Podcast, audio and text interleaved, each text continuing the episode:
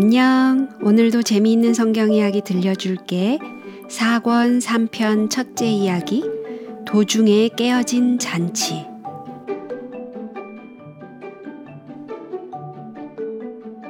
다윗은 이제 거의 70에 가까운 노인이 되었어요. 아직도 그의 정신은 예리하고 젊었을 때와 다름이 없었어요. 그렇지만 지나간 세월 동안 겪은 숱한 어려움과 고생의 흔적이 하나씩 둘씩 느껴지는 것은 어찌할 수 없었어요.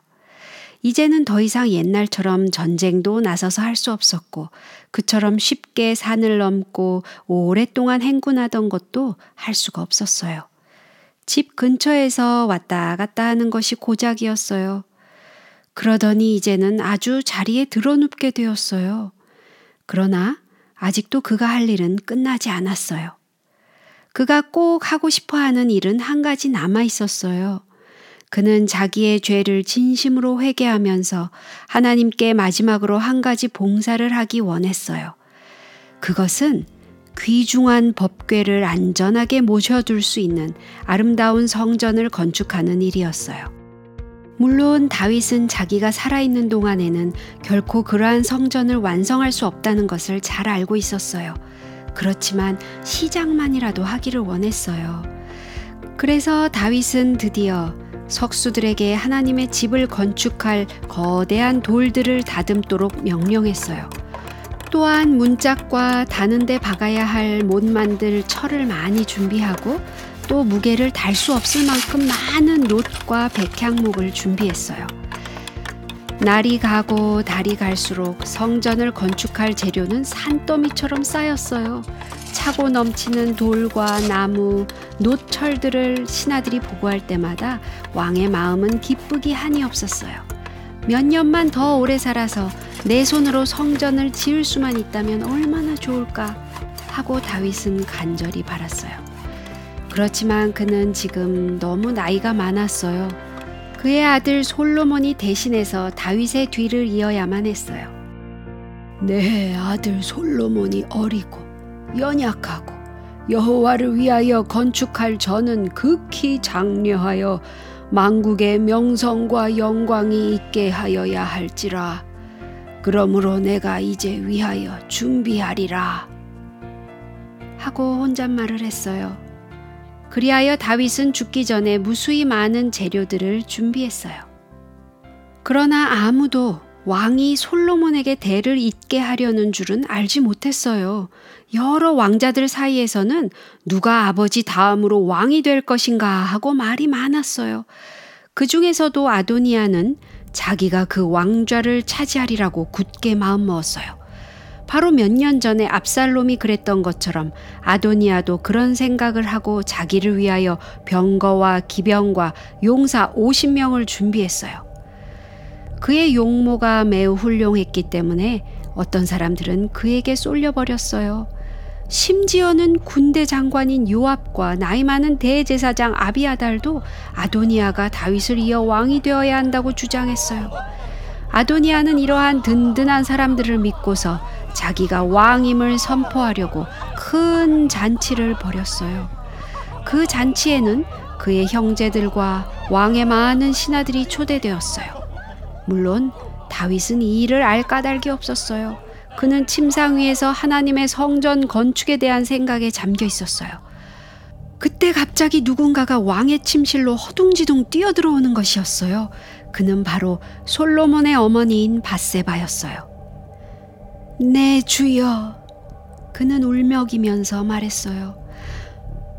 왕이 전에 왕의 하나님 여호와를 가리켜 계집종에게 맹세하시기를 내 아들 솔로몬이 정령 나를 이어 왕이 되어 내 위에 앉으리라 하셨거늘 이제 아도니아가 왕이 되었어도 내 주 왕은 알지 못하시나이다. 저가 수소와 살찐 송아지와 양을 많이 잡고 왕의 모든 아들과 제사장 아비아달과 군대 장관 요압을 청하였으나 왕의 종 솔로몬은 청치 아니하였나이다. 내 주 왕이여 온 이스라엘이 왕에게 다 주목하고 누가 내 주 왕을 이어 그 위에 앉을 것을 반포하시기를 기다리나이다. 왕은 병들고 약한 몸을 간신히 침대에서 일으켰어요.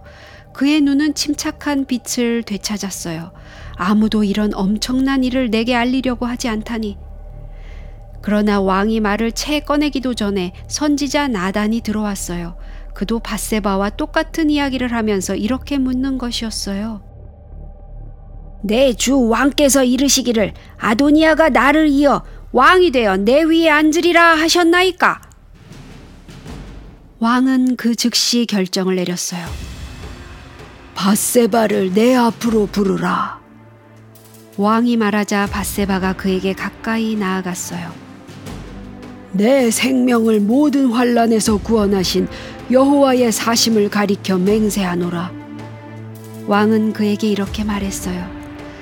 내가 이전에 이스라엘 하나님 여호와를 가리켜 내게 맹세하여 이르기를 내 아들 솔로몬이 정령 나를 이어 왕이 되고 나를 대신하여 내 위에 앉으리라 하였으니 내가 오늘 그대로 행하리라. 그 다음에 왕은 제사장 사독과 선지자 나단을 부르고 그들에게 솔로몬을 이스라엘의 왕으로 기름 붓도록 명령했어요. 그리고 그를 왕이 타는 노새에 태워서 온 예루살렘을 누비며 솔로몬 왕 만세! 하고 외치도록 했어요. 그들은 왕의 명령을 따라서 행했어요. 이스라엘 백성들은 다윗 왕의 노새를 탄 젊은 솔로몬을 보자 무슨 일이 일어났다는 것을 곧 알았어요. 그들은 기쁨에 넘쳐서 함성을 질렀어요. 성경은 백성들이 크게 즐거워함으로 땅이 그들의 소리로 인하여 갈라질 듯 하였다고 말했어요. 그들은 영거푸 솔로몬 왕 만세! 만만세! 하고 외쳐대었어요. 한편 아도니아와 그의 친구들은 잔치를 거의 끝낼 무렵이었어요. 그들이 삥 둘러앉아서 해야 할 일들을 의논할 때에 예루살렘 성에서 산이 떠나갈 듯 진동하는 소리가 들려왔어요. 저게 도대체 무슨 소리일까? 그들은 서로 얼굴만 쳐다봤어요. 제일 걱정하는 사람은 이제는 늙어버린 용사 요압이었어요. 성 중에서 소리가 어찌하여 요란하뇨? 그는 근심에 쌓여 이렇게 물었어요. 모든 일은 즉시 밝혀지고 말았어요. 대제사장 아비아달의 아들 요나단이 놀라운 소식을 가지고 헐레벌떡 달려온 것이었어요. 그것은 바로 다윗이 솔로몬에게 왕위를 물려주었다는 소식이었어요. 요나단은 숨이 턱까지 차서 헐떡거리면서 말을 계속했어요.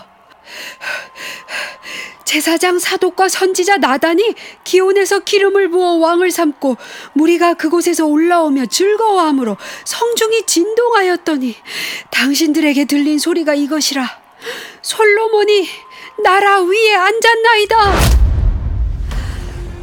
갑자기 잔치는 깨져버렸어요. 그곳에 참석했던 사람들은 재빠르게 숨어버렸어요. 솔로몬 왕의 신하들에게 들키면 죽을까봐 무서워서 걸음아 날 살려라 하고 도망간 것이었어요.